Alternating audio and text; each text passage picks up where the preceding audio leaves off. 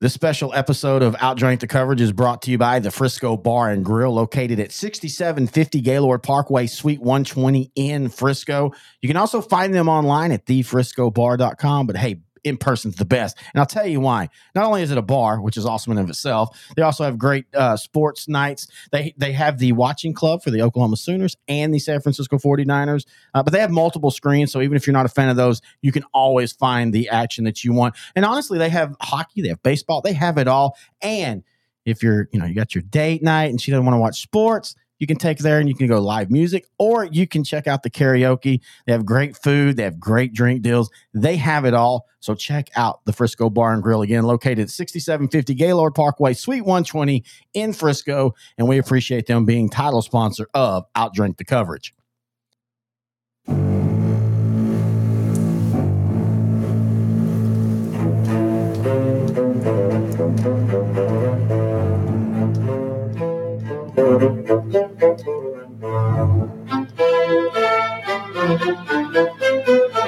The Dallas Cowboys were called next year's champions, the team that couldn't win the big one. And no, I'm not talking about the 2022 Cowboys or the 2021 or the 2018 or 16 or 14 or even the 2007. We're going all the way back to the 1965 to 1970 Cowboys. But in 1971, they finally broke through, winning their first of five Super Bowl champions. And we're here to talk about it. Hello, everybody. Terry Bennett, Grant, Grant Goodwin, Terry Bennett, intern Noah here. I'll drink the coverage. Uh, this is part of our special off-season series brought to you by the Frisco Bar and Grill, and we're going to be talking about all five Super Bowl champions of the Dallas Cowboys. And we thought, what better way to start? And that's to start in order. And I, I think that this is honestly it's kind of the most interesting of the five Super Bowl champions because it's the one that it, it, it's kind of out on its own. And I, and I know they only won one more in the 70s, but that 70s team, that's the iconic Cowboys. That's the America's team's Cowboys. That's the Cowboys when you think of the 70s. Honestly, I think almost all of us think of, you know, Roger Staubach, of course, but Tony Dorsett, Drew Pearson, Ed Tall Jones, Randy White, Charlie Waters, you know, all that group. And none of them except for Charlie Waters was on this 71 Cowboy team. In fact, I think there was five players that went from the 71 and the uh, 77 uh, Super Bowl champs. So I've always thought that this was a very interesting team to talk about. And then doing this deep dive, it, it only it, to me it only proves it. Th- th- this is one of the most interesting Super Bowl teams that there is in the NFL. Yeah, uh, 71 and 77 are a big contrast. Yeah. Uh, yeah, with the with the 71 Cowboys was a mixture of a lot of good draft picks that finally paid off in the mid 60s plus uh, some key free agents they got in 70 and 71. Yeah. Mike Ditka, Lance Alworth, Hall of Famers. Yes. I mean, but uh, Hall of Famers uh, that had careers everywhere else and finished in yeah, Dallas. I mean, a lot of people think of Mike Ditka. They think of him as the head football coach for yeah. the Bears and the, well, to a lesser extent, the Saints. But uh, he was a Hall of Famer because of his time as a tight end for the Bears. Yep. And the Eagles. And the Eagles, yeah. Uh, he was one of the premier tight ends at a time. It was just him and John Mackey basically were the best tight ends around this time in the 60s. And uh, yeah, he was actually still pretty relevant for the Cowboys in 71. He was very much needed. So was Lance Lance Alworth was putting up video game numbers in the 60s for the San Diego Chargers. Yes. Video game numbers today. I mean, he was getting 1,300, 1,500 yards. Uh, the Eric Coryell offense for the Chargers in the AFL days. And he was still also a very needed piece because Bob Hayes had no one else.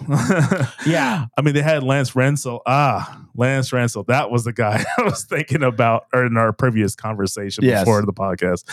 Uh, yeah, so they needed a number two receiver, and you know, kind of like what the 2023 Cowboys are looking for right now, which they kind of got with Brandin Cooks. Yes, uh, but yeah, they got Lance Alworth.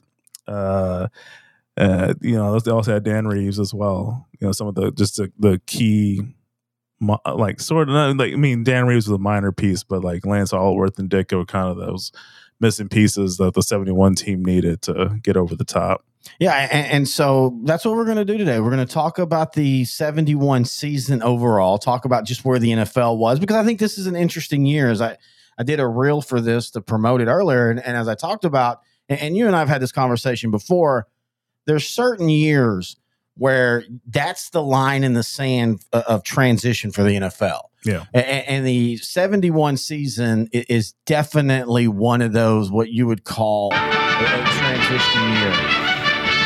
Um, and and the reason why, and we'll, we'll just go ahead and start right now. The fact that th- this is a, a, a year that out of 26 teams between the beginning of the 71 offseason through the 71 year, there were 13 coaching change NFL head coaching changes. Wow. Um, three of them in season, 10 of them outside of the re- regular season. Some of them were a little weird. Like Washington was weird because Vince Lombardi, right at the beginning of the 70s season, got diagnosed with cancer.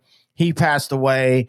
And then offensive line coach Bill Austin kind of just served as an interim and, and it was never, he was never going to stay on.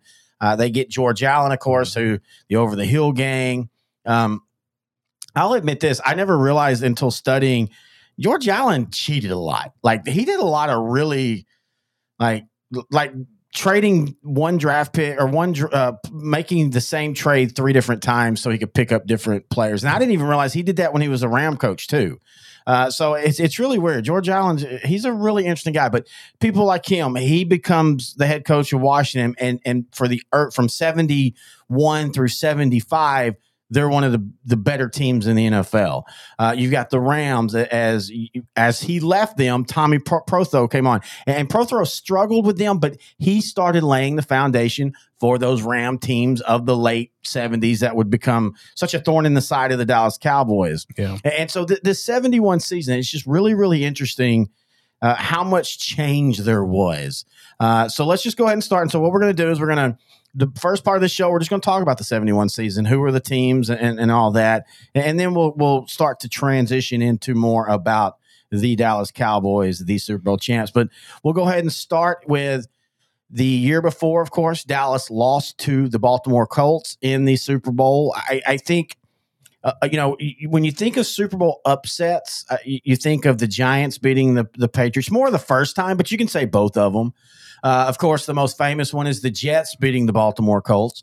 But I honestly think that the Baltimore Colts beating Dallas in night in the 1971 Super Bowl 70 season, I think that's right up there as one of the bigger upsets because Dallas was the better team. And the Colts were going in with a new head coach. They had just fired uh, Don Shula after the 69 season. So Dick McPherson, I think it's his name, Dick McPherson. Or Don, oh no, Don McCafferty. sorry. let's say. Dick McPherson was a Syracuse head coach. Yes. uh, yeah. So Don McCafferty was leading a very uh, veteran laden team. Uh, they were still good, but they were very they were, they were getting old. So the, the the seventy Colts were much different than the seventy five to seventy seven that you kind of know with Bert Jones. Bert and, Jones, uh, yeah. yeah. Um, but yeah, they were on the last legs, kind of like the seventy nine Steelers, ninety five Cowboys. You know, it was the this was if they were going to do it, it was going to be this year or next year. So that 70 Colts team, they kind of just made it through the season. They had the talent. They had, you, I mean, uh, Johnny Unitas still had something left in them. Uh, uh, they had a Hall of Fame tight end in Mackey. They, they still had pieces, Billy Ray Smith and all of them. Uh, uh, but they were still, if you watch the Super Bowl, they were really still no match for the Cowboys.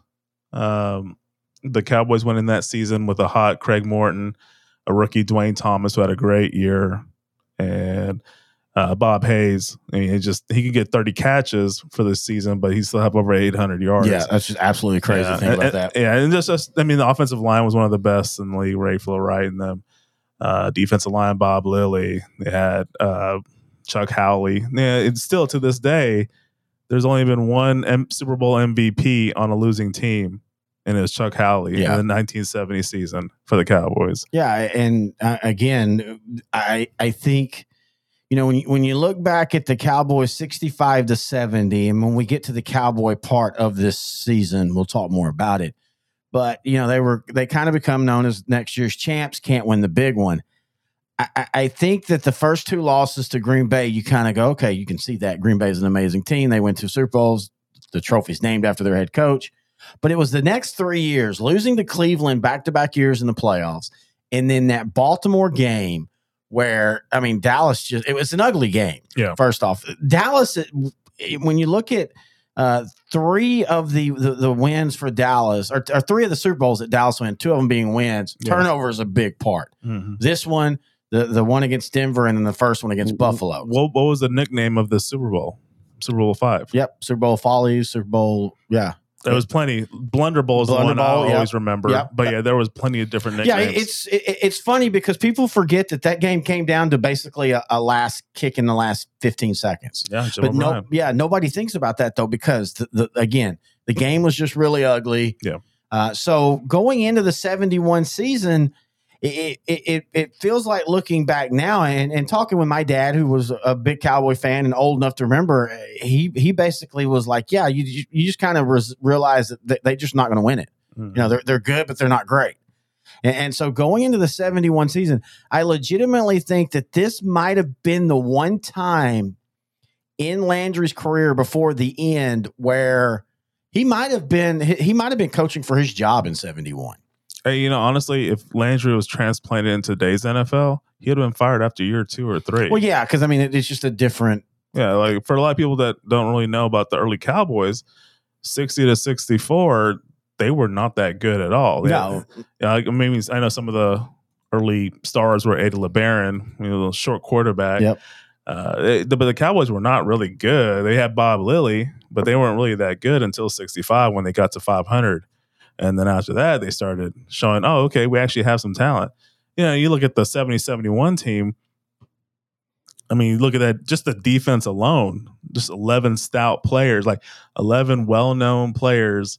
If you pay attention to anything in football, that, that's just, and we'll we'll talk about it. I mean, there's a lot of guys there that are not in the Hall of Fame that probably should be. yeah, Um, but yeah, they were building that team. Uh, I could definitely have seen Tex Schramm firing Landry at some point uh, after, especially after one of the Brown playoff losses. yeah. Uh, yeah, had- really, they- that's a good point because it, you know, you, you had got you had the two close games against Green Bay, and then you're like, okay, again, those are great teams, but they're they're starting to get old. So here's our window, Yeah. and then you you can't even get past Cleveland, who was a good franchise, but Cleveland was you know they, they weren't great.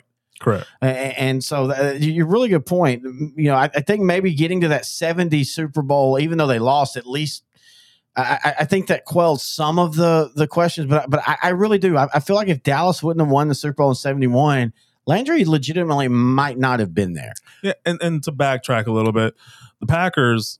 I mean, they were really strong in the first half of the '60s. They were, I mean, they were strong up until '68. Yeah. uh, they were definitely getting old by that by that last '67 season when they won their second Super Bowl. But uh, and then Lombardi, uh, Vince Lombardi retiring also kind of necess- or uh, put them on a trajectory to where they would not be that competitive until the early '90s. Yeah. Uh, the Brown teams, I mean, they had won the NFL championship in what was it, 63, 64. I think it was Jim Brown's one and only championship as a Brown. He, might have won more in the 50s with the Otto Graham, but uh, I don't even think him and Otto Graham play on the same team. I'm, if I'm not mistaken. I, I might be mistaken there, but uh, yeah, Browns and Bears won Super uh, won NFL championships in the early 60s Yeah. uh, instead of the Packers. Packers won 61 62, then 63 64, Bears, uh, Browns, and then 65 66 67, three in a row. And that Packer team, and then the, the, the Browns, uh, after Blanton Collier, he was the head coach for that time period. Their main big player, which you'll see on the uh, Dolphins, Paul Warfield Yep. uh, star stout re- uh, wide receiver for them. Uh, so they were still competitive, but you know there was like with many teams in this time, there was a ceiling. They they, they were you look at them like yeah they're playoff bound, but they're not Super Bowl bound, Yeah. And it kind of showed. Uh, even though okay, this is where I was trying to get back to the. Uh, uh 68 69 season for the Cowboys coming off the Ice Bowl loss in 67 to the Packers you could see them as as you said in the beginning of this podcast next year's champions and then they just they don't just lose close to the Browns Yeah, good both, point. both years it's blowout losses And I could definitely in today's NFL, Landry would have been fired. Yeah. Oh yeah. Hundred I have no idea why Tex Schramm maybe maybe Landry is playing or coaching at a discount, uh, like you know Tex Schramm was doing to the other players in the team, like you know Bob Lilly and all them. Well, I yeah, but I also think it just helped that that was still it, it, was still they Dallas was a was a you know a startup club when Landry was there, so he wasn't coaching against ghost of Cowboys past or anything. Yeah, everything every time they won, they went a little further in the well, playoffs. That was a, a new you know a uh, new achievement for them. I guess you have to think about it where Landry came from yeah. because him he, he was on the giant teams of the fifties. Yep. As a, I believe a was he defensive coordinator? Well, when he yeah when he was coaching, yeah, yeah, he was, yeah, he was the defensive coordinator. The, Vince Lombardi was the offense coordinator. Yeah, so you see Vince Lombardi in '59 going to the Packers, and they automatically become a winning team. Yeah. The following year, they make it to the NFL title game, lose to the Eagles, and then they go on their five NFL title run in the '60s. So I mean, it's so easy to just compare the Packers to the Cowboys. But again, the Packers had a history you know, Cowboy wasn't. I, I, I think what really saved Landry was there. The Cowboys were a startup club in '60, so they had no history yeah. to, to have to. I mean, you, you, he was basically giving a blank slate. So anything that was new. Uh, but but talking about Cleveland, I want to go back to that. Let's also let's remember that there was a big change between when Dallas had last lost to Cleveland in 1969 yeah. to 1971, mm-hmm. and that's that Cleveland was now in the AFC. Correct. Um, the we had finally in 1970 we had went to the true what we have now NFC AFC. Uh, Dallas and San Francisco played in the very first true NFC championship game. Dallas won. You you want to talk about? It's funny. You and I said this before. Dallas's and San Francisco's playoff history outside of 1981 goes in threes. So you have to wonder if that's going to matter this year because in in in the early 70s it was 70 71 and 72 dallas won all three. And then san francisco wins in 81 and of course 92 93 94 and now we're in the third possible third year. We've got 21 uh, 2021 and 2022 yep. Um, but let's go ahead and look right now at the full of the season. All right so let's talk about we'll start over in the nfc but we'll start in the other division. Uh, in the NFC West. Or no, you know what? Let, us let's, uh, let's actually go up to the the uh, all the awards. Uh, the MVP, the MVP of the league. This is how you can tell the NFL is different now.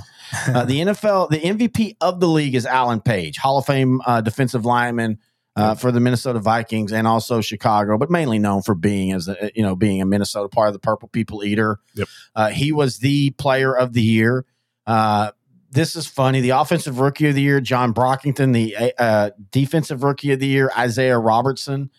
Okay, I, I remember the names. okay, I mean I remember the names, but neither one of them had Hall of Fame careers. He just recently passed uh, John Brockington. Yes, uh, you had the leading quarterback again. Go back to era, and and this seems like a lot for back then though. Uh, John Hadl had three thousand and seventy five yards. Yep. The rushing leader was Floyd Little for eleven hundred and thirty three yards. Again, only fourteen games. Yes, yeah.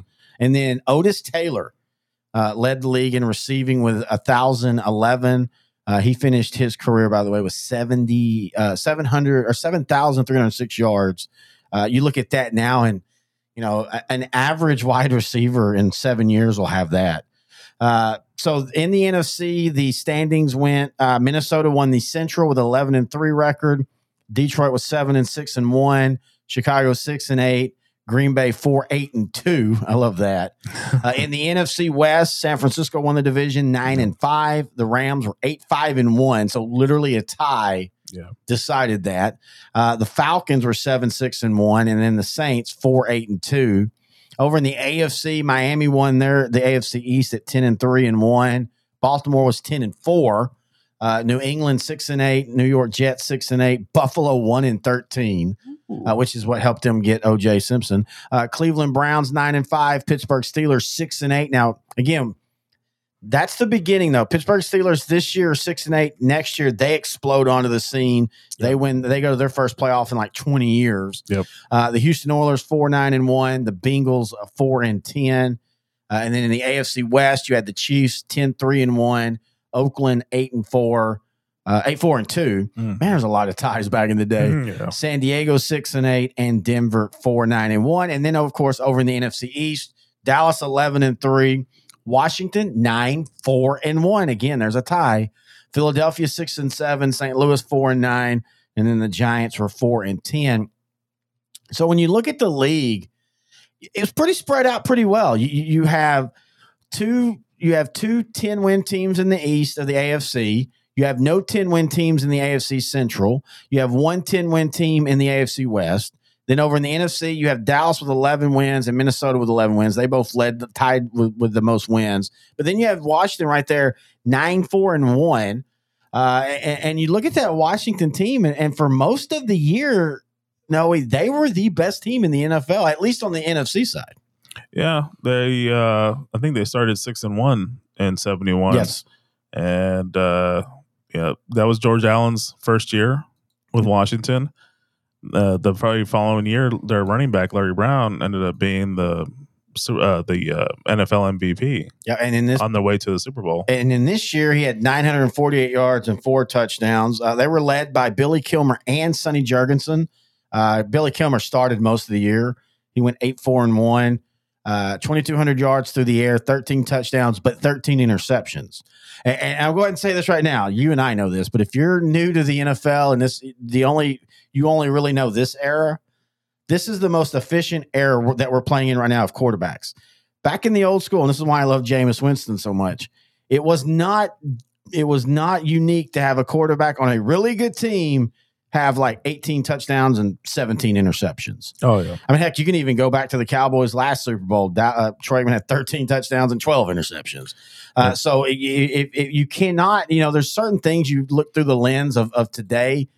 The old school passing game, you cannot look through the lens of the day because just like we are talking about, like with, you know, Tom Landry would have been fired.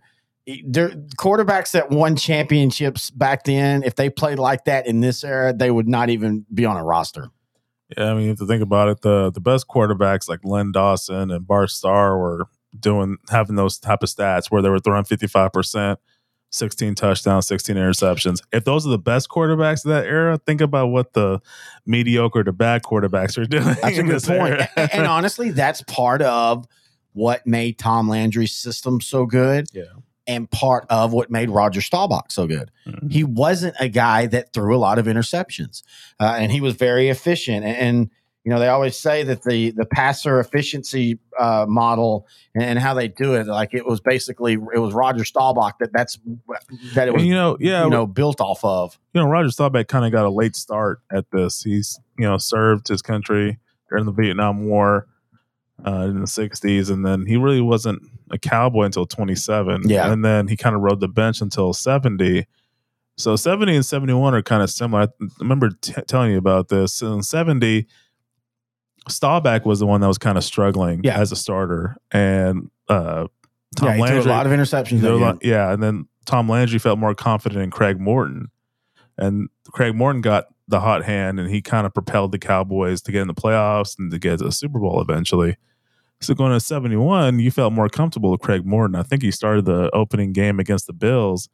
It was a high scoring affair. I think it was like 49 37. Uh, I might be off a little bit there, but uh, that was his one win for 71. Yeah. and uh, Tom Landry decided, you know, during the season to just alternate quarterbacks each game. So game one, week one, Craig Morton started. Week two, it'd be Roger Staubach, and they would just keep going back yeah. and forth. And we'll and we'll get into that here in a minute. But I want to go back to what you're just talking about. So you, you, look at the 70 season, and Craig Morton threw for now he only completed 49 percent of his passes, yeah. but he threw for 15 touchdowns and seven interceptions. Yeah.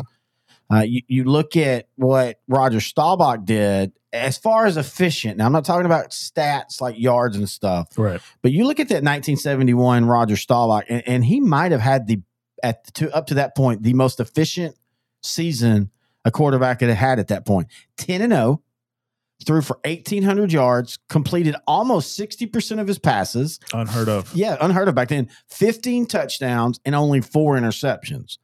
Um, and, and, that's, I mean, even for him, that's truly amazing because you look at some of his other years, as great as he was, he's still like in 76, 14 touchdowns, 11 interceptions. Yeah. In 78, 25 touchdowns and 16 interceptions. So that, that 71 year, uh, and as much as we can say, well, it's Roger Staubach, you also have got to give credit to what the Dallas Cowboys and Tom Landry's offense was because he was very big on screens, checking down to the uh, to running backs. Again, something that just wasn't considered that big of a thing back then. Yeah. Uh, and you kind of had alluded to it when we first began talking about Calvin Hill and Dan Reeves and Walt Garrison. You look at their leading receivers. Uh, and of course, Bob Hayes was the leading guy. He had 84, 840 yards.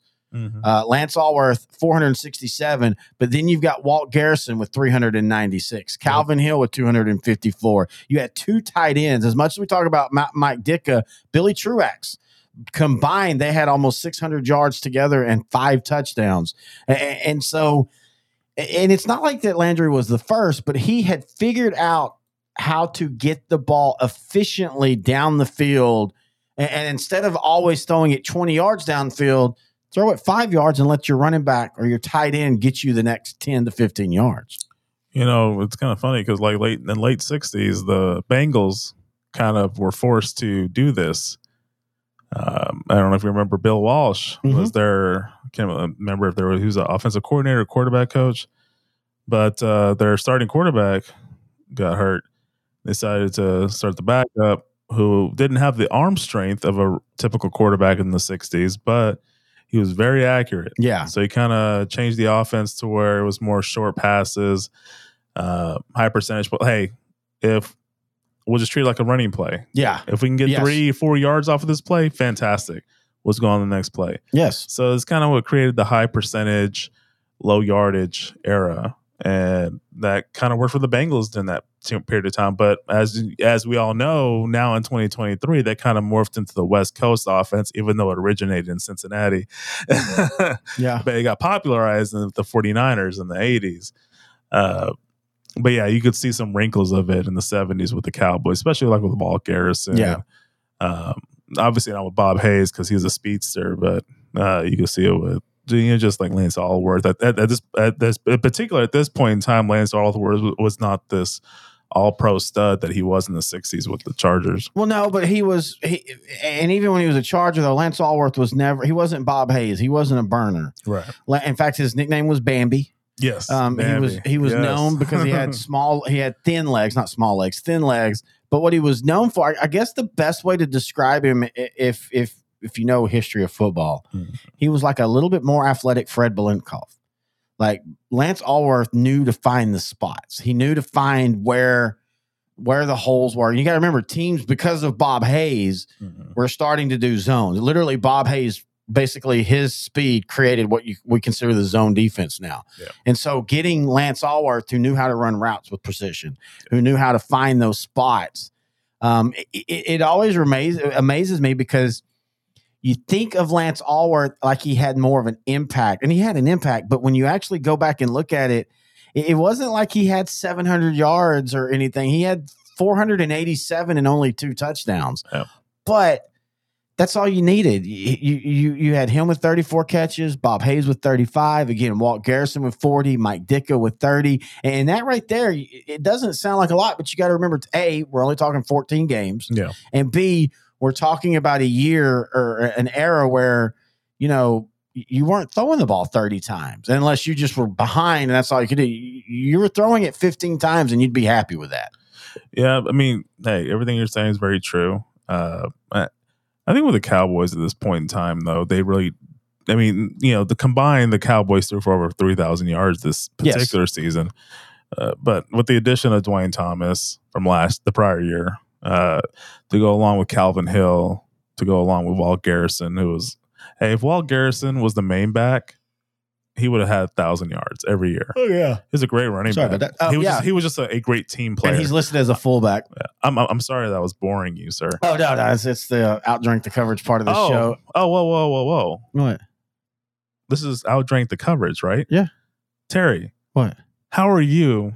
And what are you I don't know if we do these on these special ones, but I am definitely in in the uh, old school Southwest Conference Cup. Now this is the old school, like this has the old '90s or '80s TCU logo. That is beautiful. um, I am drinking just good old vodka. What about you, sir? I am making another attempt to make you like whiskey. Oh yeah, and by the way, the one you gave me this time was actually really good. I really like that. I will. I could drink that again, definitely. So today I'm doing a mix, Mhm. but uh, just cherry Coke. Uh, but I got it's an Irish whiskey called Green Spot. I'll post it on the on, On this- the intraweb. on the intrawebs. All right.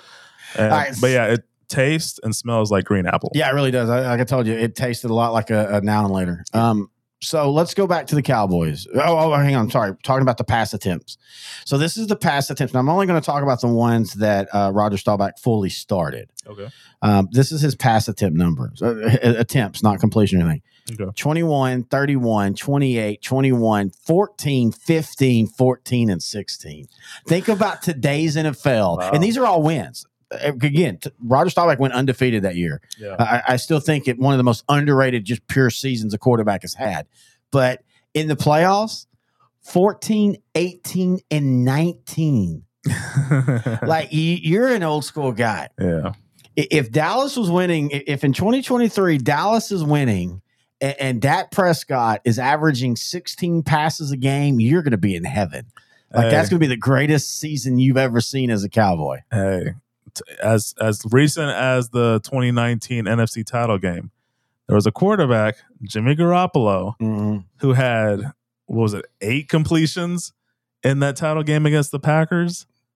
But I mean, they steamrolled the Packers because the Packers couldn't stop the 49er running game. So well, it, it- Garoppolo was really good at handing the ball off to Yes. Mostert and handing the ball off to another but, running but back. think about that. We, we just were talking about how, you know, this is one of the most underrated seasons a quarterback has had. yeah, Yet it- it- he threw the ball at least he threw the ball 30 times one time. Yeah. Um, and he threw 28 the very next time. But but it, it goes to what we talk about efficiency. The, the the two games that he threw 31 and 28, he completed 64%, which is good. fantastic, 50%. fantastic for 71. Yeah, and 50%. But yeah, when he was only throwing the ball, you know, 14, 15 times, his completions were 66, 71, 62, 61, 70. yeah. Uh, so even, you know, th- that's one thing you can say about it. And, and we'll talk a little bit about Landry here in a minute because we're going to talk about, uh, you know, the, the, the, he wasn't, Roger Staubach was not the only quarterback in the room. Uh, and I, I think the funny thing is, is when you look at some of the great players for the Cowboys, the, the two I'm thinking mainly is, is Roger Staubach and Tony Dorsett. Yeah. They they did things that just drove Tom Landry crazy because Tom Landry did not like freewheeling. He didn't like, you know, uh, what do you call that? You know, doing your own thing when a play Yeah. breaks down. That like something he just hated. well, think about. I mean, think about Landry's age at this time. Think about his upbringing. I don't think that's age. I think that's just how he was. Is he was very much you do it my way or, or, you don't. You know, I, I think that's. I think if he'd have been 20 years old as the head coach, that's just he is a believer, and, and we'll talk about it here in a minute. But he was definitely a believer in it's my system, and this is one of the knocks on Landry. He never understood the emotional side of football, so he never understood that when a play breaks down, you, you've got to improvise. You know that that's just not what you do. I remember Tony Dorsett talking about there was that they were practicing for the St. Louis Cardinal game, and this is one of his more famous runs where he Yeah. basically breaks in, realizes the play is going to be broke out, and he bounces it outside. So he Yeah. did that in practice. And Landry just berates him, and we'll talk about this again on the '77 one because it's in that same year, and, and berates him like that will never happen. If you do this, they're going to do this, and that's just how it works. And then in the game, it broke exactly how Tony Dorsett thought it would. Not that he was smarter than Landry, but Landry just never could grasp that freewheeling improv- improvisation, and I think that that's what hurt. That's one of the big knocks on on Landry as a head coach, um, because let's be honest. Dallas won two Super Bowls, but Dallas won lost more games they should have won in that era than one that they should have lost. Like you didn't like Dallas pulled a bunch of games out at the end, and so you get that Roger comeback, Captain America. But on the grand scale of things, there, there's no real big game in the '70s where you go, man, Dallas upset that team. Yeah. They came back and beat them, but like they didn't upset anybody. Their Super Bowl wins were teams they should have beat. There's- Dude, I mean, you look at that. I'll, give the 71 team as an example. Mhm. You look at that team, like where where's the weakness? You have the one of the best secondaries in all of football. Three in the Hall of Fame now. Yeah, Herb Adderley, who came from the Packers of the 60s dynasty. And he was that perfect. Him and Mike Ditka. Now that's one thing Landry did realize. His team needed leadership and needed a little bit more uh, guts, toughening. And- And, and, Bob Lilly even admits that. He said Yeah. he said you get to that point where you're losing, you just start to realize you're going to lose no matter when, when it's a big game. You're probably going to lose. He needed that Herb Adderley type to step in and and, and have that leadership. Uh, and, and he still had a great year. oh, fantastic! Like six interceptions. I think. Um, Mel Renfro again, one of the most underrated Hall of Famers. Nobody talks about that. Mel They Renfro don't. was Yeah. was Deion Sanders without the flash. I mean, you just Mel Renfro's on one side of the field. He shut down the defense. You didn't Yeah. throw at him. you know, like if you look at just their defense alone, I mean, they had, uh, you know, just start with the secondary. They had Cornell Green.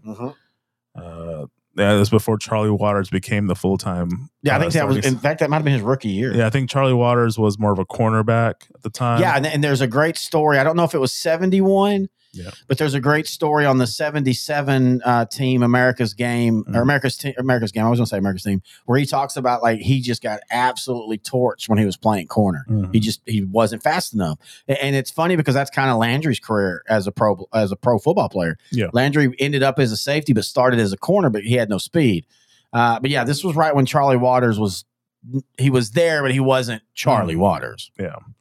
Uh, Herb Adderley, Renfro, Cliff Harris, Hall But- of Famer. But you love that defensive line. I know Oh, you. hey, dude, and I think this applies to today's NFL. If you want a competitive team, you got to build from the. I always compare a good NFL team to a house. A great house has a great foundation, a great Mhm. base. To me, the equivalent of a base in NFL is the offensive and defensive line. Oh yeah, still You to got- this day. Yeah, you got to build it from the line out. I would always invest heavily on that because you a great defensive line can mask like take the, the recent example is the 2017 Eagles. A great defensive line can mask inefficiencies in linebacker and safeties and yeah, linebacker and safety, which they did have major deficiencies. Uh, you know, you build a great line, and the great line. Uh, you know, a lot of people talk about Bob Lilly, Mr. Cowboy. Yeah. Jethro Pugh, very, very fantastic player. Another guy. So like their tackles were stout, and I love great defensive tackles because they really get in the quarterback's face. Well, especially in in Landry's. Now, this wasn't quite the the flex defense, and, and we'll talk more about that as we get into these Cowboys teams. Uh, the flex defense was revolutionary until everybody figured it out. But in so, if you don't know, um, Landry basically created the four three defense, Yeah. and then he basically created the offense to beat the four three defense Mhm. that's kind of what makes this Super Bowl so interesting is Don Shula's he's not considered the the father of the 3-4 but he was very big he was one of the first early adapters of using the 3-4 uh, but Landry created the 4-3 and he created it in, as a giant defense coordinator because he was trying to protect Sam Huff. And and that, and he's really the first guy that as a defensive coordinator said okay our defensive line yeah, if you make a tackle, great, but your main job is to fill the gaps, protect your linebackers, let your linebackers run free to the ball. like the 20 or 2000 Ravens. yeah, 2000 Ravens, exactly. People forget that when they tried to go to the 3 4, Ray Lewis about quit because Yeah. he had. Tony Siragusa and Sam Oh, Adams the clogging late- up everybody. Yeah. Um, but with this Cowboy team and the ta- Cowboy teams of the 70s, whether it was de- this defensive line or the one that we all think of as, you know, Ed Too Tall Jones, uh, Randy White, Harvey Martin, Larry Cole, and that group, these this defensive line in of itself was very active. And like you said, not just Bob Lilly, but then add in Lee Roy jo- Jordan and Chuck Howley. Yeah. How did teams score against this defense? I mean, when you look at how good they're, and we'll talk about that in this playoff run because teams didn't score. Yeah. As much as we talk about Roger Staubach and Lance Alworth and and Duane Thomas Yep. and, and his weird year there, at the end of the day, it was this defense.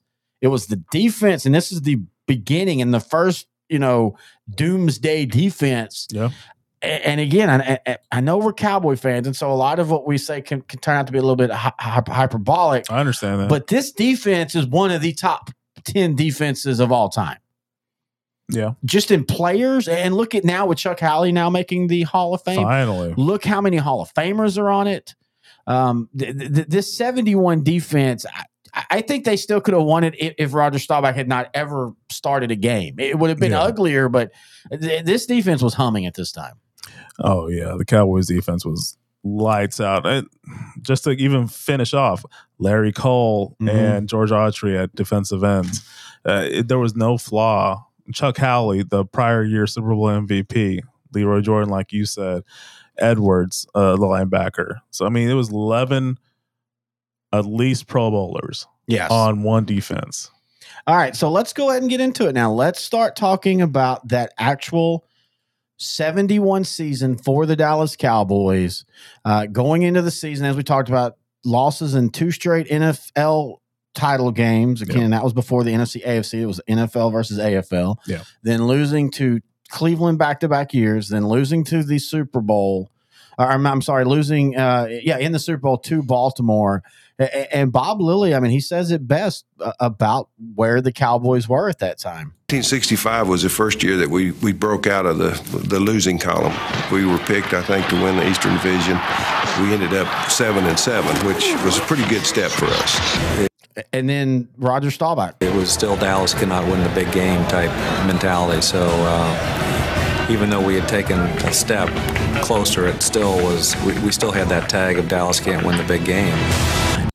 A- a- And so they they come into this season, they can't win the big game, and then the season starts. A- And let's just start from the beginning. We'll, we'll go game by game. We're not going to talk about like every game, but we're, but we're going to talk about the key ones. They, they start the year off by destroying Philadelphia. Philadelphia is not really good.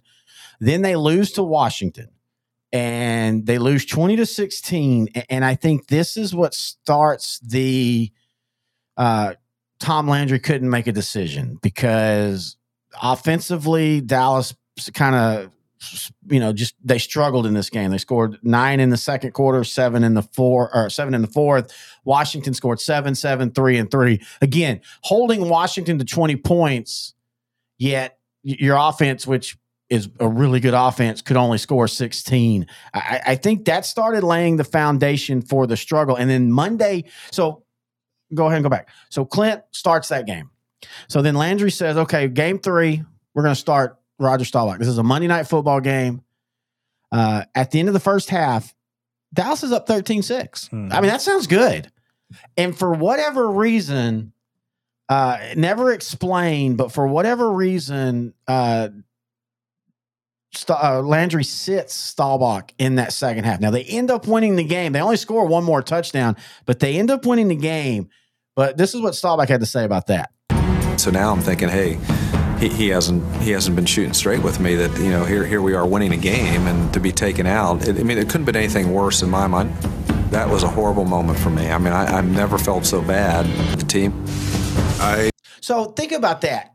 At that point, he could have lost the team. Yeah. Like that, that could that could have easily he could have lost Roger Staubach, and, and Roger Staubach has been a little bit more at times. This this again, you have to remember. You and I joked about this when we were watching this America's uh, team or America's game. Uh, Lilly and Staubach are really really careful not to criticize Landry. I mean, they still think of him, and of course, these were what, when were these filmed? About fifteen years ago. When that when they came? yeah, 0607. Oh, 0607 is when they first started.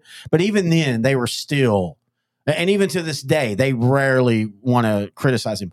But if you go find some older Roger Staubach, like in some books and other video, he's a little bit more Mm. like this really hurt me, and I could see why. Again, this is where, and, and, Lilly talks about it. And, and if you haven't ever watched, it, you can find it on YouTube. 1971, America's Game, Dallas, uh, and, and they, they they talk about the fact that that that was again Landry's big weakness is he just and this this continues Yeah. this continues all the way through when it was in 1984 with Dan Danny White and Steve Pelluer. Yeah. For some reason, the one thing one of his two biggest weaknesses were he didn't understand the emotional side of football. And the second one was he could never decide on a quarterback unless that quarterback just absolutely forced him to, like Staubach did. I kind of wonder if it was Staubach's style that kind of It was, I think, 100%. 100%. because you know Ra- Staubach was kind of I mean him and Tarkenton were kind of unique quarterbacks around this time where they were more of a running quarterback. Now Staubach ended up becoming more of a a, com- a great Well- combo like a like a like Steve Young is a great example of this where he's just great at throwing the ball and also great at getting you so he could get you 3000 yards passing but he can also get you 300 yards rushing. So he was more of a as he be, got more comfortable in the offense, he became more of a situational runner. It was third and four. He saw it took two seconds, you know, scan the field, saw Yeah. nothing. He would just dart five yards, get the first down. Well, also let, let's. I I agree with you 100 percent on the you know being him and t- Tarkenton, but uh, Staubach was a rusher in a different way. He wasn't a rusher to run down the field. Like the most yards he had in his career as a, as a running back or as a running quarterback is actually this year 343. Mhm. His was more of scramble to stay open. Yeah. Uh, and Tarkenton too as well. But but yeah, I, I think that's 100% what it is. Again, we talk about it. Landry didn't like deviations in his plan. If, if he drew the play up, he wanted that play to be exactly Yeah. the way it should. And, and if you've never seen the movie North Dallas 40, it's basically kind of a, a, it's the Cowboys. Yeah. And, and there's a scene in there where the head coach is basically saying this play, you know, this is not what you do on the play. And, and Nick Nolte is the wide receiver, and he's saying, yeah, but it worked. And he's like, it doesn't matter. Yeah. You know, that's not how I drew it up. And, and let's be fair, that's the that's the ego uh, uh, of a coach. Yeah. Landry would almost at times rather the play fail as long as it went the way he said it would Yeah. than Roger Staubach pulling it down and scrambling, Oh, or Tony Dorsett breaking out and, and you know reversing his field. I'll never understand that concept. Why is your why is it like why is that ego so bad to where you can't want to win? No, I mean, we're going to be talking about egos in the 90s with Jerry Jones and Jimmy Johnson. So just get prepared to understand that. Uh, I- but you, you, know, would what? rather lose doing it your way than win getting help doing it someone else's way. It, it just ba- boggles my mind. But anyway, uh, yeah, going Landry. I, I I still feel the the the trust also the lack of trust goes also back to the prior season where Yeah. the roles were kind of reversed, where there the Cowboys were playing better with Craig Morton and Roger Staubach. I think he he played sparingly, but he had like two touchdowns. I And think eight interceptions, yeah. eight interceptions. So I can still see Landry still not having that full trust in Roger Staubach. Well, and, and let's be fair, Craig Morton, and again, Craig Morton is one of those that he he is imprinted on Cowboys history more than people realize. Mhm. Um, but you know, Craig Morton was a really solid quarterback. Craig Yep. Morton was not a bad quarterback. Mhm.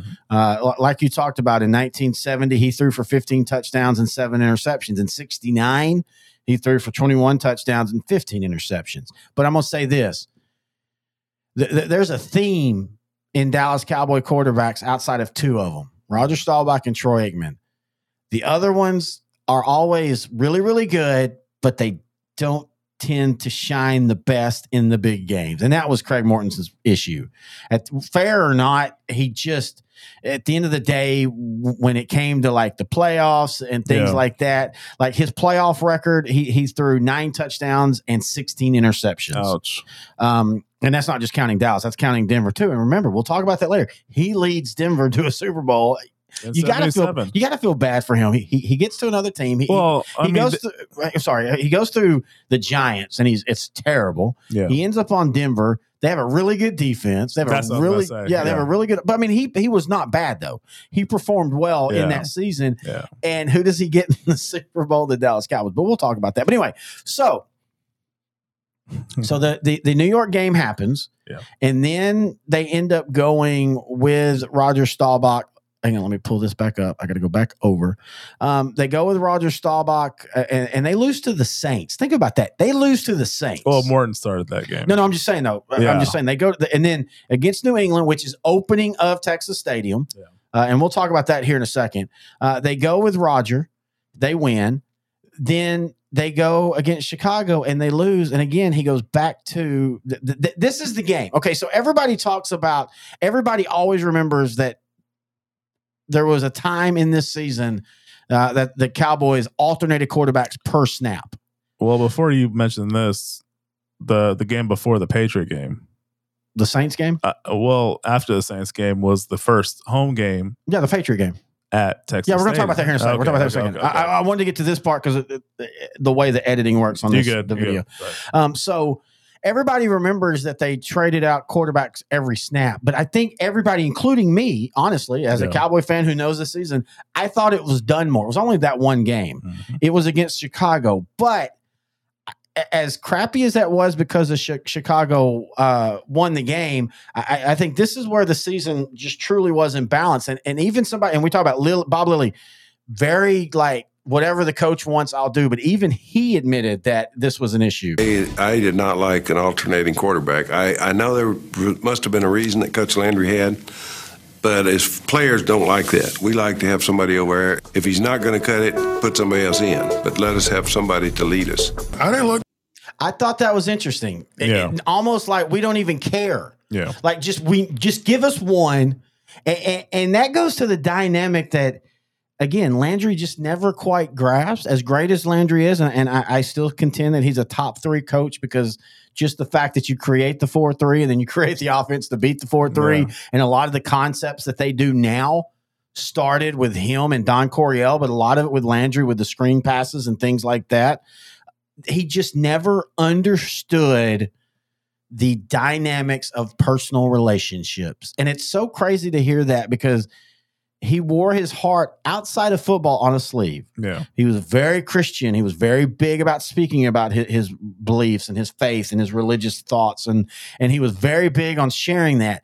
But for whatever reason, Landry could never, and, and I, I, almost pulled it and, and, played it, but Lilly and him talk about, you know, probably, and, and, I don't disagree with it. A lot of it was, like you said, his age, his generation, the greatest generation. He fought in World War II. His brother died in World War II. He had a plane crash. I mean, I can understand why the emotions got turned off, yeah. but it's one of those as great as you, I would love to go back to 1969 Tom Landry and be like, dude, if you just learn a little bit of motivation, if you just, if you show your emotion, yeah because I I do think for as great as he was, I think that that's that part that was missing for the Cowboys of the 70s instead of going to five Super Bowls and winning two, going to five Super Bowls and winning three, four, maybe all of them.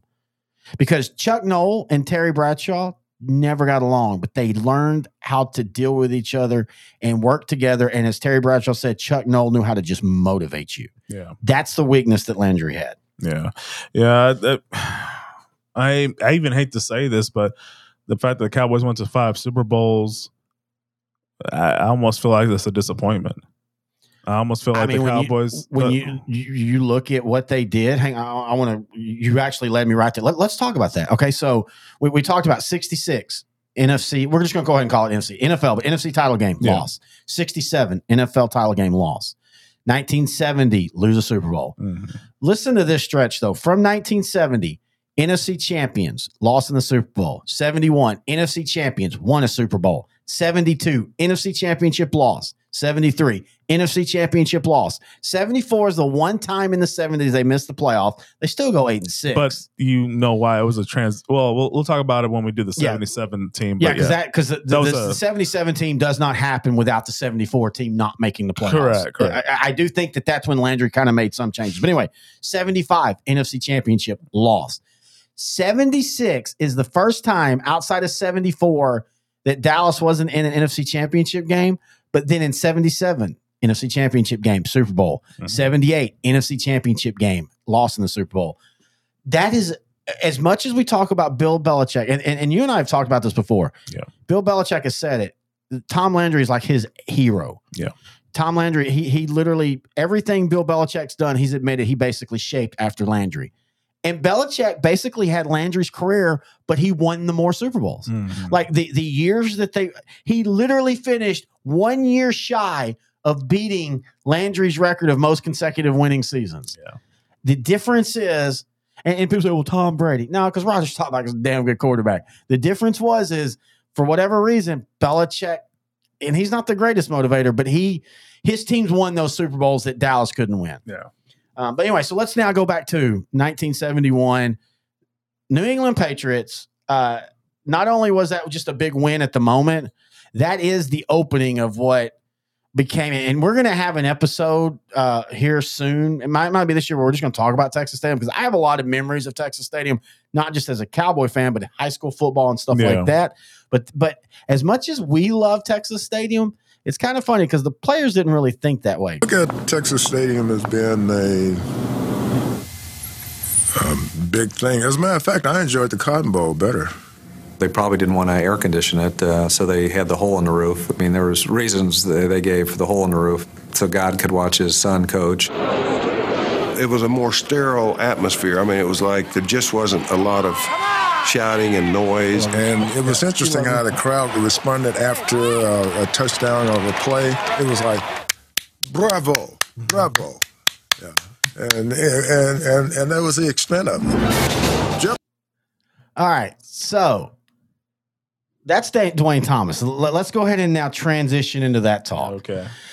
So Duane Thomas was the second year running back, um, rookie of the year uh, for the league, and, and we'll talk about the money part. But Duane Thomas, you know, everybody talks about Jim Brown and, Jim Brown being the counterculture. Uh, you know, because Jim Brown was an activist before you really thought about that in sports. Yeah. In fact, Jim Brown was probably the very first activist of of an athlete.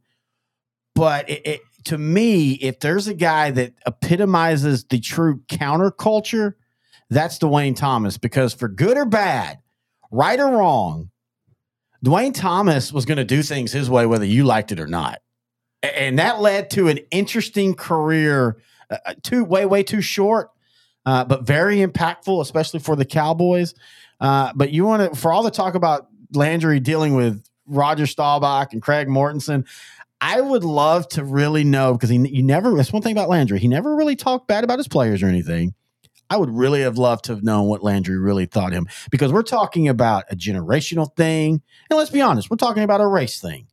Uh, You you and I, we we watched the '71 America's uh, game uh, before, even though we've watched it many times. But we just, I, I like to do that right for some. And you could even hear like Bob Lilly and Roger Staubach not being racial, but just saying things that you think of the older white guy saying about African Americans. Am I wrong? Uh, you know, he didn't. wrong. He didn't do things the right way. Yeah. He didn't. You know, why didn't you know? But so Duane Thomas, first off, in saying that, Bob Lilly just talks, just wax poetic about how great he was. Yeah. He literally says he thought he was going to be the next Jim Brown. yeah. Um, watching his film, Duane Thomas was a violent runner, was fast. I mean, he's everything you think of as a running back in the late uh, 60s, early 70s. Mhm. Uh, but again, Duane Thomas, he wasn't going to do anything for free. And I'm not blaming on any of this, but I mean, he's one of those that, you know, money was a big issue, but there's a reason why money was a big issue. After he was making 16.5, he had, he had already, he was four years all pro.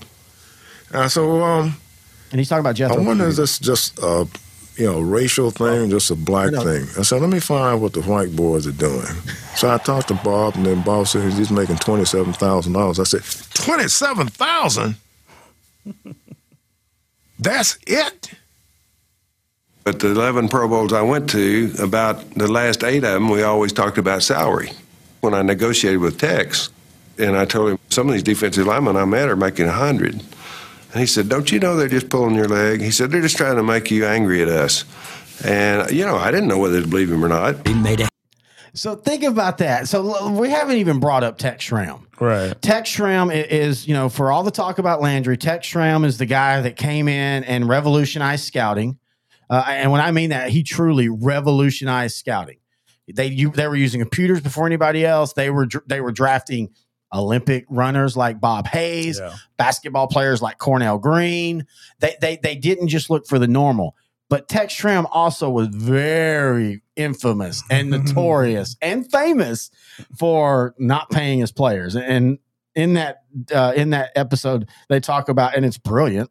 They basically would underpay Staubach and Lilly and lean on them about, hey, you're the leaders of the team. We want to win. And then they would go to the other players and be like, hey, we can't pay you more than Staubach and Lilly.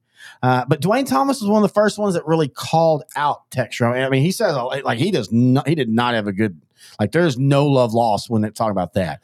Uh, but again, as a fan, that's part of why the Cowboys worked was because of that. It's brilliant as a fan, but for these people making career living, I mean, I mean, think about that. And I joked earlier when we were watching this, like, you know, at times Bob Lilly kind of come off as a rube on some of this, like taking Tex Schramm's word for that. And, and and that's where Duane Thomas was different. He, he didn't he wouldn't take their words for that. Yeah. Yeah. Uh, I don't know how the Tex Schramm was able to get away with underpaying his. There was no salary cap.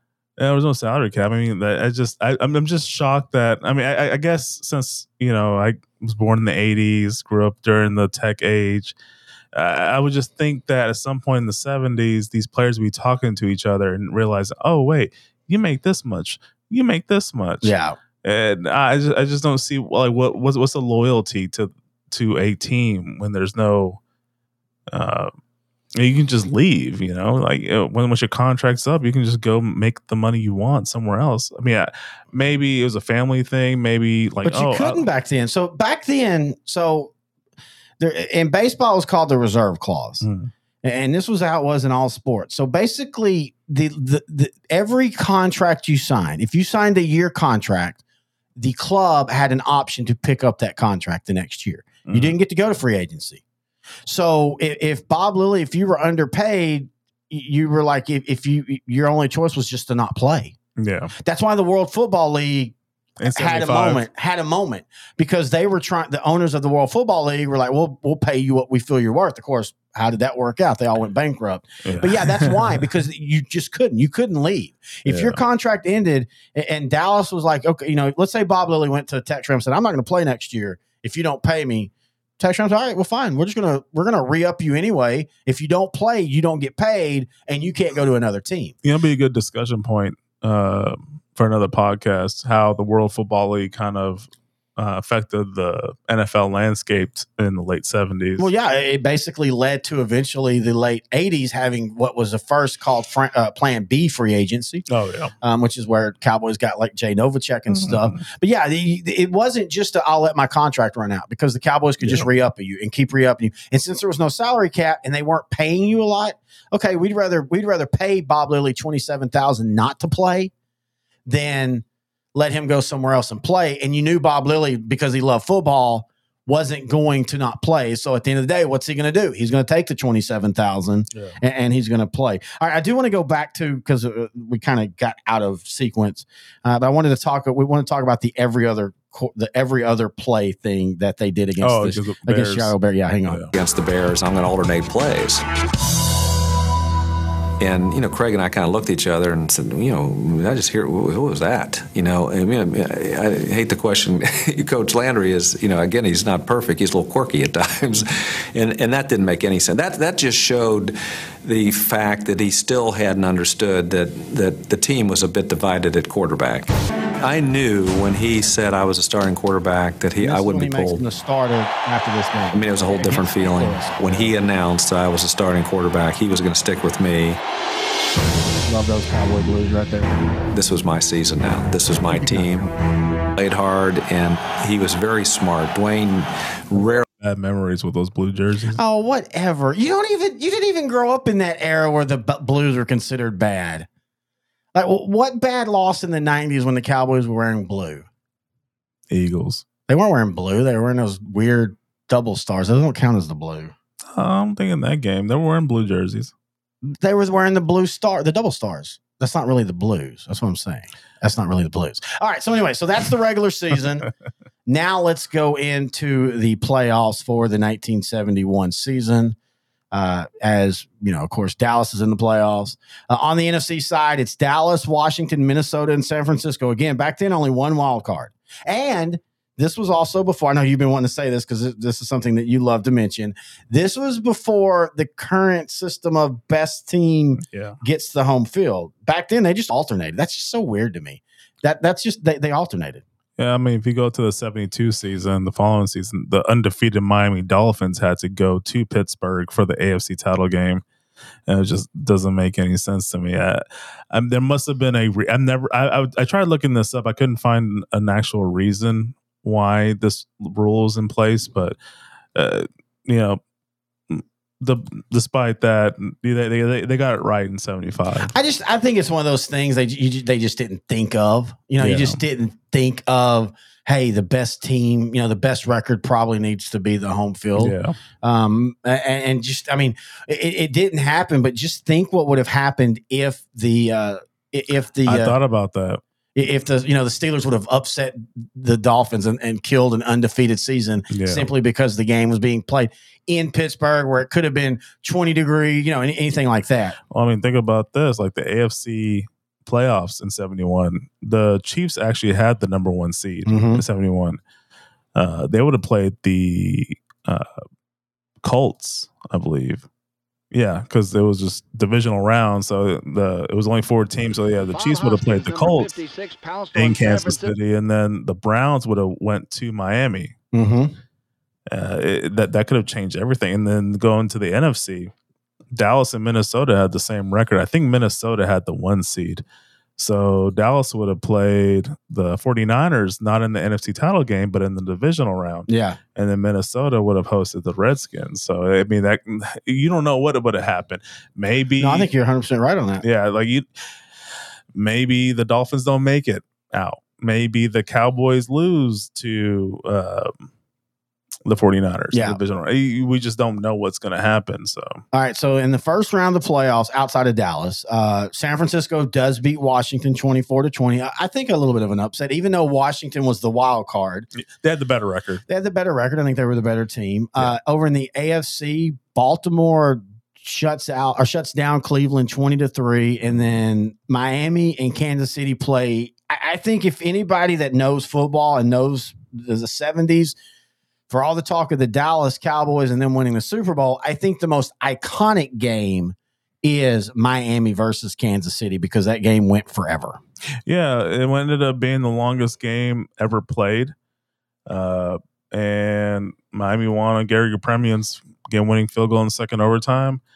Uh, It was also kind of symbolic in the sense that this is kind of like the last hurrah that 60s and 70s Chiefs team. That's a really good point that we forget about. You again, you want to talk about teams that won a Super Bowl, but you kind of felt like they left a couple on the table. Kansas City is definitely one of those. yeah, I mean, they made the first, they were the first AFL champions uh, in the Super Bowl. And, you know, they, there's a lot of, you know, hey, Hank Stram, forever to this day. You love I still, an- I this. still annoy you to Yes, this you day. do.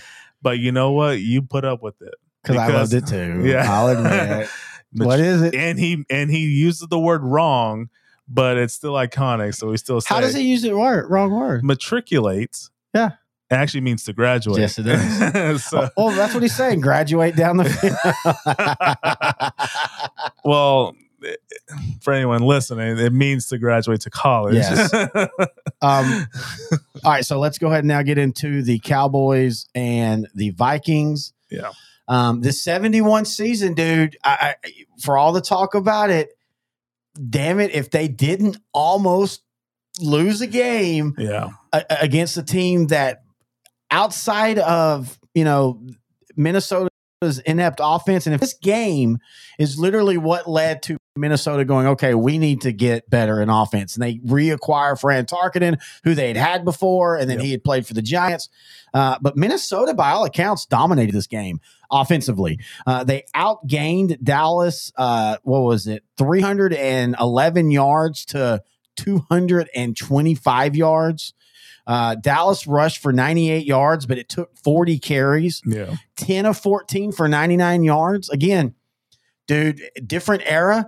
If you, you can't in today's world, you can't have a game like Roger Staubach did and survive as quarterback. You- I mean, we even think you look at Dak Prescott, who, who did not have a great game against San Francisco, and look at how much he gets tore to shreds. Yeah. If Dallas loses this game, I, I, again, we go back to I, I don't know if Landry survives. I don't know if, if Roger Staubach survives. He was 10 of 14, uh, but only for 99 yards. Uh, but that defense, and, and even though Minnesota had some gained some yards, at the end of the day, that turnover You know, aggressive defense yeah. is what won that game. what the i- ir- irony is, Minnesota had the best defensive football in 71. yes, it's stat wise, right. As, as much as I love the Cowboys stacked defense, But you could also make the point that their their defense it also helped that where they they were in a weaker uh, division. yeah, they were in a weaker But, but division. that people that that people purple eater defense yeah, that was at the. I mean, as we talk about Alan Page, MVP, Yeah. Jim Marshall. It's funny because people thought Jim Marshall was on the downside of his career, and he had a a, a, bounce back year that year. Yeah. Um. Yeah. Hey, the all-time NFL interception leader, Paul Krause, Yes. on that team. I always forget he ended up over in Minnesota. I forgot about that. But was yeah, he more of a Lion player? Dolphin too. I thought. Dolphin. Okay. I thought it was Dolphins. Anyway, uh, but Dallas. Da- but I'll tell you what, this game, this, this game did something though for Dallas Yeah. Because Dallas did something that they weren't known for, and that's when crap was going wrong. They found a way to win Well, because that's not yeah. what Dallas did. And again, that's why you're called next year's champions. It's not because you lose games; it's because when things go bad, you don't know how to respond. Dallas Yeah. knew how to respond in that game, uh, and so as, as dangerous as that game could have been to the legacy, I think this game is what finally got Dallas to go. Okay, even when we don't play our best, we can win a game that matters. Yeah, same thing. The the current Cowboy crop needs to start learning. Uh, yeah, the they they turned uh, five turnovers into thirteen points, and that ended up being the difference in this game. To me, Dallas was the better team. They didn't play like it in this game. Well, this Uh, goes back to again what we are talking about. Why were there's no way that game should have been in Minnesota. uh, yeah, I mean, seriously, that game should have been in Texas Stadium. Well, they should not have played in the divisional round. Let's just back up even further. There, there's no reason they should have even played.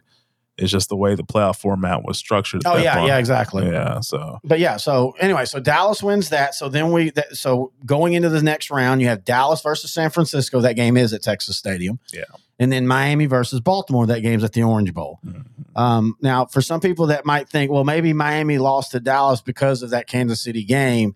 You, know, because of how long it was. You can't really say that because they shut out Baltimore the next yeah, week. Bob. Gre- oh, going back to what you were saying about uh, quarterbacks not throwing much during the game. That AFC title game between the Dolphins and the Colts. Uh, Bob Griese only completed four passes in that whole game. That's crazy. And I, I think in the Super Bowl two years later, when Miami played uh, Minnesota, I think Bob Griese was like six for seven in that Super Bowl. So that, that the seventy three team for the Dolphins is considered better than the seventy two. But um, Oh yeah, and and you know we'll talk about that here as, as we finish up. I was going to say just one more thing. About Yeah, go ahead. The uh, Uh, AFC title game in seventy one. That was Don Shula's revenge game essentially because he got fired from Baltimore. well, he didn't get fired. Now you said that earlier. He didn't really get fired. Oh, I thought He- he got fired. no, he left Baltimore for Miami. Oh, okay. Yeah, no, no, he didn't get fired. He Miami, you know, uh, had fired George Wilson. I think it was. I can't remember the name of the coach. I Well, that was a good coach for. uh Well, go ahead, keep talking. but anyway, yeah. So you had said that earlier, but no, he didn't get fired. He he just left. He wanted to. Oh, I think if I remember correctly, it, it was money okay. and control. I think Miami was willing to give him the keys to the yes, the car. they were. and the Colts had were more of the old like you know we build your team and you coach it. So anyway, Yeah. so they they beat Baltimore, so they're going to the Super Bowl, and then San Francisco versus Dallas, the very first game at uh, a ve- ve- very first playoff game at Texas Stadium. Mhm. And while the offense still wasn't amazing, uh, the defense was absolutely dominating. And again, this defense had one of the best runs to a Super Bowl that you've seen. They gave up one touchdown in three playoff games. That is Um, crazy. Yeah, and against good now. Well, now Minnesota's offense you can make a case, but again, San Francisco was a good offense. Yeah, uh, John Brodie, right? Yeah, he was the he was the quarterback in, in that game. Uh, they held him to 14 of 30 for 184 yards, three interceptions, and no touchdowns. Mhm. Uh, again, though, Roger Staubach, uh, uh, we think of him now, nine of 18 for 103 yards, no touchdowns, but no interceptions. Yeah. Um, what won this game, and, and, and we- we took, but really what made Dallas's offense so good is you couldn't key in on anybody. Walt Garrison, 52 yards. Duane Thomas, 55 yards. Uh, Calvin Hill, 21 yards. Um, Roger Staubach ran for 55 yards. Uh, receiving wise, uh, the, the leading receiver was Billy Truax at 42 yards and two completions. uh, but when your defense is playing as good as it is and you're getting six sacks, yeah. Uh, I'm sorry, getting sacks six times. I thought they had six sacks. Uh, wow. Again, th- this is this is why I say this team is just so different than the rest of the 70s team because when you think of the Cowboys and Landry, the doomsday defense is there, but you think of that shotgun offense. Yeah. Diversified, seven guys, Staubach throwing for 250, two running backs at 80 yards. Yeah. But this def- this team until the Super Bowl in the playoffs, it was the defense. The defense legitimately carried the offense. And it was one of the best offensive lines of football too. And Roger Staubach still got sacked six times. But that might be more so because of how Staubach played. Yeah, that's a really good point. Part of that could have been how he played and how aggressive he was running the ball. And as great as that is, even in today's world, Yeah. you run yourself into sacks. Yeah. But I also think you still you got to remember this is the first full time that Rogers truly starting as a quarterback. Yeah. Full time, he doesn't have to worry about that. He's still learning the NFL game. Yeah. Uh, but the, the biggest thing was is though is that they made the plays when they needed to. Um, the, the crazy thing is though is this this game was kind of like eh, my me and my dad were talking about that. My dad, of course, watched it, and Cowboys scored in the second quarter. Cowboys scored in the fourth quarter. It was close in the score because Dallas couldn't score a lot. But Dad said from his memory, he never felt like they were in trouble. Like he never felt that they were going to lose because you, you. He said you realized early on that that San Francisco just could not yeah. move the ball against the Dallas Cowboys. Hmm. So that puts Dallas back into the Super Bowl back to back years. Okay. Uh, you know, I was asking Dad again because he's my reference, and I was trying to look online too, but Is your pro football reference? yeah, he's my pro football reference. I, but I was I, I tried to look online and, and what other people said, like who was the favorite, you know, who was, and he said, well, you know, everybody still because Dallas had been back the year before, Yeah. and because Dallas was, you know, um, they were close to being uh, the team and they were next year's champion. He said it was, you know, he, he goes, you kind of felt it that Dallas was going to win the game, but he said, you know, you, you still were afraid of that running game of the Miami Dolphins. And, and let's kind of talk about the Miami Dolphins because you talked about how they uh they, they didn't throw the ball a ton, uh, and, and we can talk about all the the bevy of backs that that uh, Dallas had. But man, the Dolphins of that day, Jim Kiick, Larry Csonka, and Mercury Morris, Mhm. on top of Paul Warfield, who a lot of people think Paul Warfield was a lot like Lance Alworth, like he came over the the, the Dolphins and you know he he didn't really Yeah. do a lot, but that's not true. Warfield was there for four years. Lance Alworth was really there for only a year and a half.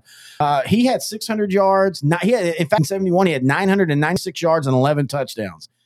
So this goes back to what you talk about that Dallas secondary. Mhm. And that Dallas secondary was key in that game because they never allowed Warfield to stretch the field. And that forced the Dolphins to be even more run heavy. Yeah. Uh, and, and in the game, uh, the Dolphins had 10 first downs. They only ran for 80 yards on 20 carries.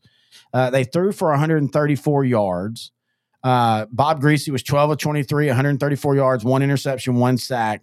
Uh, Jim Kiick, 40 yards. Larry Csonka, 40 yards. And I guess Mercury Morris must have been hurt. I, I never actually paid attention to that. But they held Paul Warfield to four catches, 39 yards.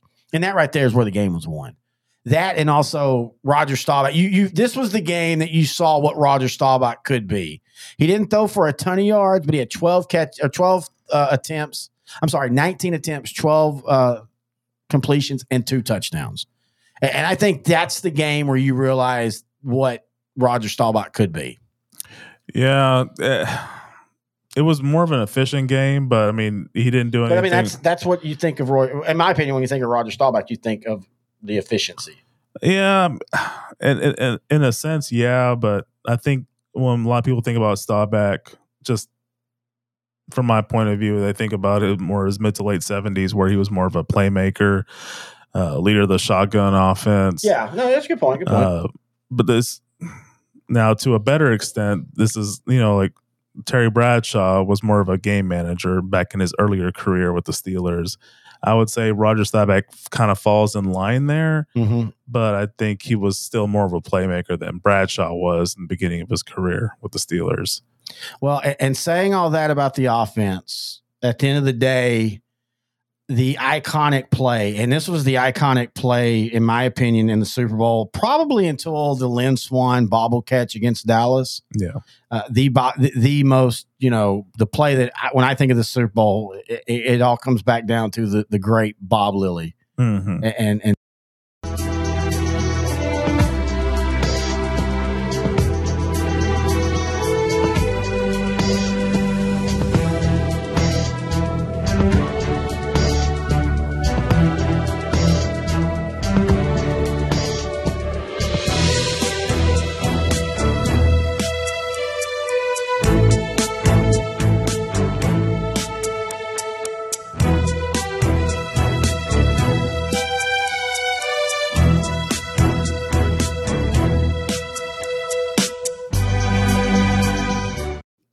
I mean, when, when you see that, I mean that that right there, just Bob Lilly chasing Bro, uh, Bob Griese down the field, and, and finally getting that sack. If if you want to talk about one play that epitomizes one guy's career, Yeah. it's Bob Lilly. Yeah. He didn't get him the first time. He didn't get him the second time. he didn't even get him the third time. But finally, that fourth time, Griese turns right into him, and, and Yeah. Bob Lilly is able to win the or get the sack. And and, I, I pointed out to you earlier when we were watching this, and, and we'll we'll talk about it here in a second, like what it meant for the Cowboys to win. But to see Bob Lilly's face afterwards in that locker room, I, I was kind of sad because you didn't see celebration. You saw relief. Yeah. Like, and you and I talked about, you, you hear Troy Aikman talk about that 95 Super Bowl. Like, he, he even admits, like, that he didn't celebrate. Yeah. It was relief.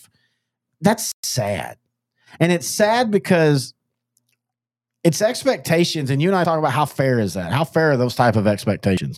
To where you win your first and only Super Bowl, Mm. you win the first championship for your franchise. You, Bob Lilly was the for all the talk about Roger Staubach. And again, this is why the 71 team and the 77 team are different. As you said, when you think of 77, you think of Roger Staubach, you think of the shotgun, you Yeah. think of Tony Dorsett, Drew Pearson, Tony Hill. You saw the Cowboys in 1971, it was Bob Lilly and only Bob Lilly. Yeah. I mean, he was the face of the franchise, and for him to, and he was happy, but you can see, he says it in, in the documentary, but you can even see it in the. He's not happy. He's he's just relieved, Yeah. And, that's I don't know. That's one of those weird things for me. Like that just kind of sucks. Like you Yeah, just oh, can't enjoy it. Oh, big time. Yeah. I mean, it, it, if the Cowboys were known for anything else outside of Bob Lilly, might have been Bob Hayes, just because of his Just because of the speed, yeah, but, but but but like personality Yeah, wise, Bob, Lilly is Yeah, Mr. point. Cowboy. Yeah. he had that iconic moment we talked about where he tossed his helmet 50 yards after the loss to the uh, to the Colts. Yep. Uh, yeah, it, it, it's very sad. I mean, you did see him smile a couple times. I, I think he could actually. I think he was probably looking forward to actually sleeping Yeah, a, a, a whole night for the first time in a couple years. It, it's, it's it's a very like you said, it's a very sad feeling to have. Um, but uh, re- re- relief can be its own happiness in a sense. Uh, I don't want to explain it better than that. I, No, I agree. No, just that's a good way to I- describe I, it, I just actually. think he was on edge and always thinking about the worst case scenario because of his life experiences as a football player. That you know, no matter how good your team was, at some point it was just going to backfire and they were just going to lose. Well, you know, and we didn't even really talk about this, and I thought about it, and, and you know, maybe one day when we talk about like you know what it means, you know, as a cowboy and everything, you, you look at what, um, you- you look at what Bob Lilly went through, and then you think of Don Meredith, who literally quit because the pressure just got to him. Yeah, Um, Yeah, and, and- and just he couldn't. He, and he admitted he couldn't. He just could not handle him and Landry. yeah, He couldn't handle the big losses. He, he was having ulcers and stuff, A- a- and that's one of those where you start to go, man. When when you think about like just, it's a game. Well, you know, football wasn't even the number one sport at this no, point. in not that you're Base- good point. baseball was still uh, the number one sport in America. You know, it, it wasn't until like the later seventies. Yeah, that's a really good point. especially in the eighties. Yeah. when they uh, the uh, pro football overtook baseball. All right, so this is what they have to say about winning that big one. And we finally won it, and it was just like being free. I don't know, you know, I mean, I've never felt that way before. That you you just felt like you could pretty near fly. It's a sense of accomplishment that that can't like I haven't had anything to replace it yet. We were four and three, and all of a sudden we were Super Bowl champions. You think this now takes the uh, onus off that we can't win the big one anymore? I would think so. Well, if it isn't, I don't know how you spell it. I'll tell you that. That won't do it. That was a feeling that you can't buy. You couldn't spend $100 million and buy that feeling. No way. Here's that video. He was, he was It made me feel wonderful. And it was so wonderful. I just could not believe we finally did it. We finally did it. Hey, Jimmy Brown. I mean, that, that that's just. I mean, it's it's wonderful, and, and I go back to, and, and, you know, I'm a Cowboy fan, so I hated it. But but the, the the closest thing I have to that Yeah. is Steve Young winning the Getting Super the Bowl. monkey Yes, winning the Yeah. Super Bowl against San Diego. Um, after they cheated Dallas and and paid the officials, no, uh, um, but no, winning that Super Bowl and he's celebrating. But the first thing he is thinking is, "Get the monkey off my back." Yeah. You know, that's just a- a- again, I go back to you know we all love this. I mean, you know, I, I, we get paid to talk sports, and sports is important in our life. Yeah. But man, when when you get to the point where you can't even enjoy the victory because the pressure and it's all fake, it's all pressure to win in sports is is manufactured. It's not real world. Nobody. You know, I guess some people get die because of it because they get drunk and shoot each other and stupid crap like that. But but in the Yeah. real world of life, sports does you know it, it shouldn't matter that much. As I say that as we're, we're, have a podcast that we're talking, but you know my point on that. I mean, it, when, when you can't even enjoy your way, and it's the same thing with us as Cowboy fans. Yeah. Eh, it- well, you know, you and I talked about this before. I, I always joke that I was fine until 2012.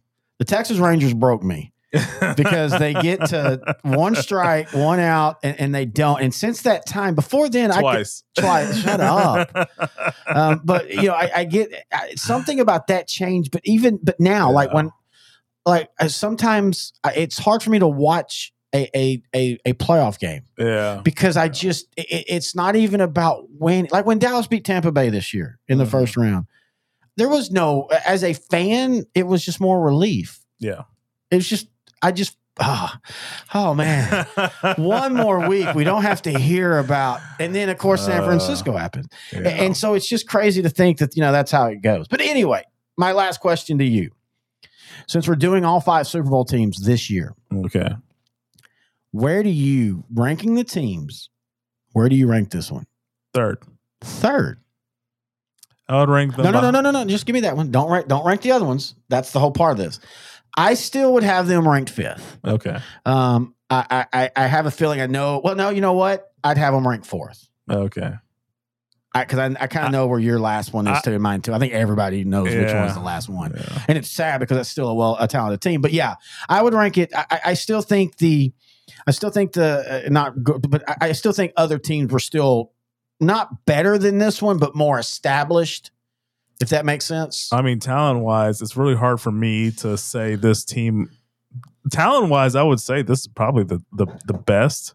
yes, but there were. Think about top to bottom. No, no, Well, you're- you're right. We, we've already talked about the defense, but the offense. We didn't really talk about the offense, but the offense was still trying to figure itself out. They didn't really have a stud wide receiver. Bob Hayes was at the end of his career. was, yeah. Um, they they their running game was great, but it was by a committee. But also, and this goes back to the frustration of I think that at this point in the league, this team was overly talented compared to everybody else, where other Super Bowl winners had teams that they had bigger mountains they had to climb, Yeah. if that makes sense. Yeah. Um, and, and so I think that I think who you play, my my number one team is gonna uh fall in line with what you just said. Yeah, that's why I kind of figure. I figure we'd kind of have the same, about the same ones. But anyway, that is going to do it for this first look back at the Cowboys Super Bowl championship teams. Go ahead.